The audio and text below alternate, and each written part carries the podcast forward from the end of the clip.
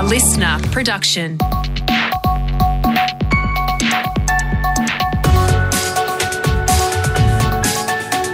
Australia Today's morning agenda with Natasha Belling. Good morning. Thanks for your company. Let's check what's making headlines this Tuesday, the 19th of April. Support for the two major parties is at its lowest level in five years as the federal election campaign enters week two. According to the latest Newspoll, both major political parties are struggling to win enough primary support to form a majority government.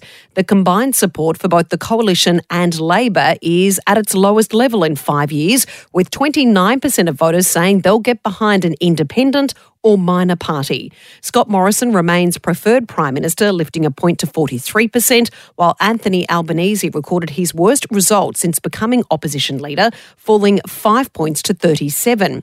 It follows a horror start for the election campaign for Labor, with Mr Albanese unable to answer questions about the cash and unemployment rates on day one of the campaign. Labor's Tanya Plibersek is defending the opposition leader, saying all politicians make mistakes. I've made mistakes in press conferences too. Mm. Uh, all of us do it on occasion. The difference is whether you stand up and take responsibility and correct the record as quickly as possible and then get on with what actually matters to Australians. It follows a gaffe from Prime Minister Scott Morrison yesterday after he incorrectly listed the job seeker rate as $46 a week rather than $46 a day. Whether that be uh, in income support through the job seeker, which, as you know, we, we increased from 40 bucks uh, a week to 46 bucks a week um, since the last election. Both leaders will continue campaigning today, with the Prime Minister promising a boost to mining jobs with no mining or carbon tax under his government, while Labor is pledging to better support Medicare. Overseas now, and Russia has launched another offensive in Ukraine, this time on the city of Lviv. The border city has become a safe haven for many fleeing the ongoing conflict on their way to other European countries. The mayor of Lviv says an airstrike has taken out an airport, killing at least seven people. What we see in Ukraine today is a genocide that the aggressor is carrying out on purpose, killing civilians. Seven civilians had plans for life life, today their lives have ended. That translation thanks to Channel 7. Meantime, Ukrainians in the port city of Mariupol are continuing to fight against Russian forces, with the last remaining troops vowing to fight to the end. Soldiers at the weekend refused to surrender, with the situation described as dire and heartbreaking. While Daniel Wordsworth from World Vision says Australia cannot forget about Ukrainians. The job of repairing the damaged souls, the sort of the life of these Ukrainians is going to last even longer. And so I suppose my request for Australians and the Australian government is you've done a great job so far, but we're going to have to sort of keep going over the next two years. Back home now, and some welcome news for many flood affected residents across southeast Queensland and northern New South Wales.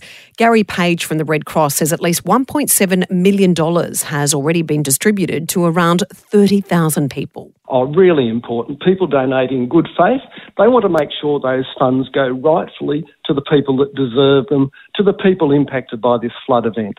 And that's what happens. And 100% of the telethon appeal funds are being given to the people in most need. Around 50,000 applications for support are still being processed since the first devastating floods hit at the end of February. Now let's check what's happening in your state with our reporters on the ground. To Queensland and a community is in mourning after a six-year-old boy was killed in a house fire in Brisbane's north. His family, including his dad, who uses a wheelchair, managed to escape, but firefighters were unable to make it back inside the home to save the young child. Our reporter David Shiraz has more from Brisbane. Good morning, Tash. Authorities are unclear at this stage how the fire started, with distressed residents sounding the alarm after seeing the home engulfed and hearing deafening screams. Mother Karen, her husband, and youngest son were able to leave the blaze of the Clayfield home, but a wall of fire prevented them from going back inside to reach their youngest, Max. Five firefighting crews arrived quickly, but they were also unable to get inside due to the intensity of the flames and the fact the roof had partially collapsed.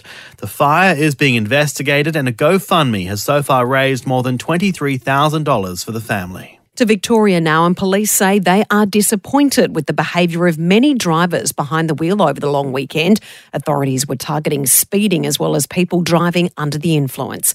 As James Lake reports from Melbourne, there's one case though which has shocked authorities. Yes, a woman's had her car impounded, Tash, after being detected at the eye watering speed of 251 kilometres an hour just north of Melbourne on Sunday. The alleged offence took place in a 110 kilometre an hour zone on the Calder Freeway at Woodend. The 42 year old driver is now expected to be charged with numerous offences, including conduct endangering life, driving at a dangerous speed, and using a mobile phone while driving. Now, for the latest in business and finance news, we're joined this morning by Effie Zahos, editor at large at Canstar. Effie, good morning. Now, you've highlighted a few problems with increasing the caps for first home buyer schemes. Yeah, and it really does come down to the affordability issue of what is this, what is the scheme actually doing. So, as you said, uh, Prime Minister Scott Morrison has announced price caps for homes available under the guarantee will increase. And just to remember, these allow you to buy a home with just a 5% deposit because the government guarantees the other 15%. Now, the caps will increase in some cases by up to 150,000. And basically, the government is doing this to, to match the, the, the recent price increase in the market.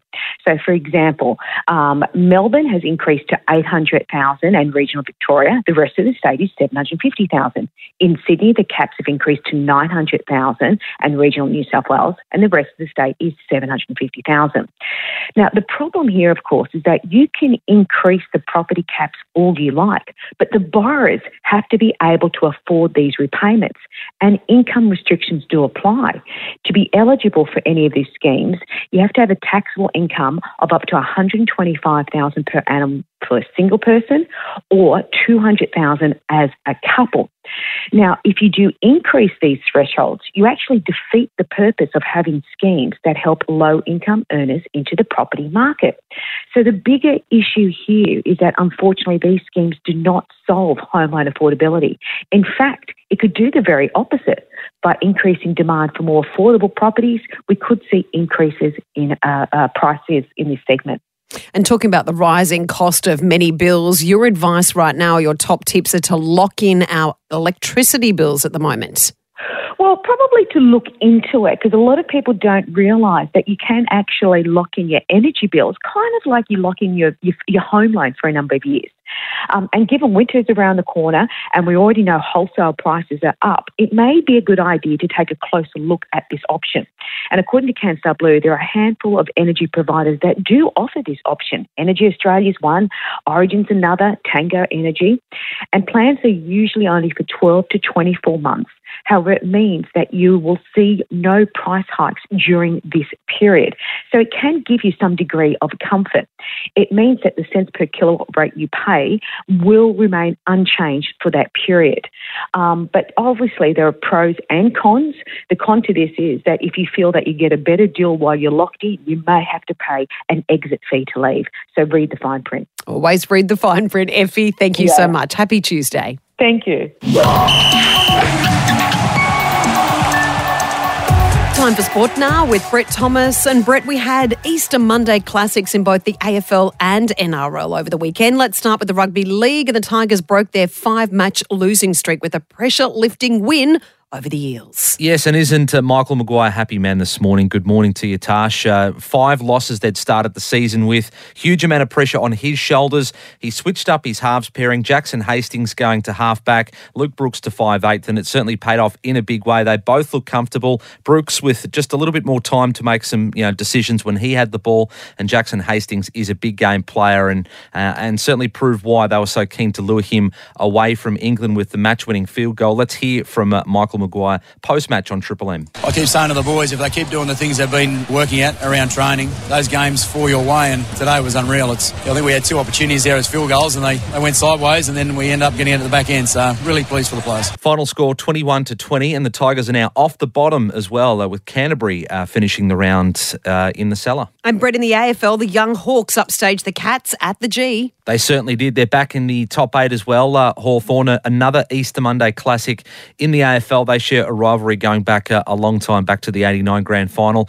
Uh, Dylan Moore booted a career high four goals, a career high 31 disposals for Jai Newcombe uh, as well. And veteran Luke Breust told Triple M it was a big turnaround after that smashing from the Saints back in round four. Yeah, mouth guards during the week and honest truths in meetings and looking at each other in the eye and, and what we expect moving forward. Uh, I thought our mids got the job done inside, um, our contest for the ball, and obviously our defenders holding up as well was, was huge. They did lose another ruckman though, uh, Ned Reeves going down with a dislocated shoulder in the first quarter. And Brett, it looks like at least one spot in the NBL finals has been locked in. And it's uh, Melbourne United, uh, all but locking in top spot thanks to a 12 point win over Cairns last night. Chris Goulding, I'd say he turned back the clock, but he's been uh, sensational this season, led the way with 27 points. Thanks so much, Brett. Thanks, Tash. And the Duke and Duchess of Sussex have joined the opening ceremony of the Invictus Games in the Netherlands over the weekend. Prince Harry giving this exclusive interview to a very lucky Dutch student outside the event. What is your wish for Archie and Lilibet? To grow up in a better world, to grow up in a fairer world, a safer world, a more equal world. Meantime, there are renewed concerns for the Queen's health after Her Majesty missed another major event over the weekend. This time it was the Easter church service at St George's Chapel, with Prince William and Kate attending on behalf of the Queen. And that's all you need to know to start your day with Australia Today's morning agenda in your podcast feed from 6:30 a.m. every weekday morning. You can also catch the latest episode in a whole new world of audio by downloading the LiSTNR app for free. I'm Natasha Belling. Thanks so much for your company. Have a great day, and we'll see you tomorrow.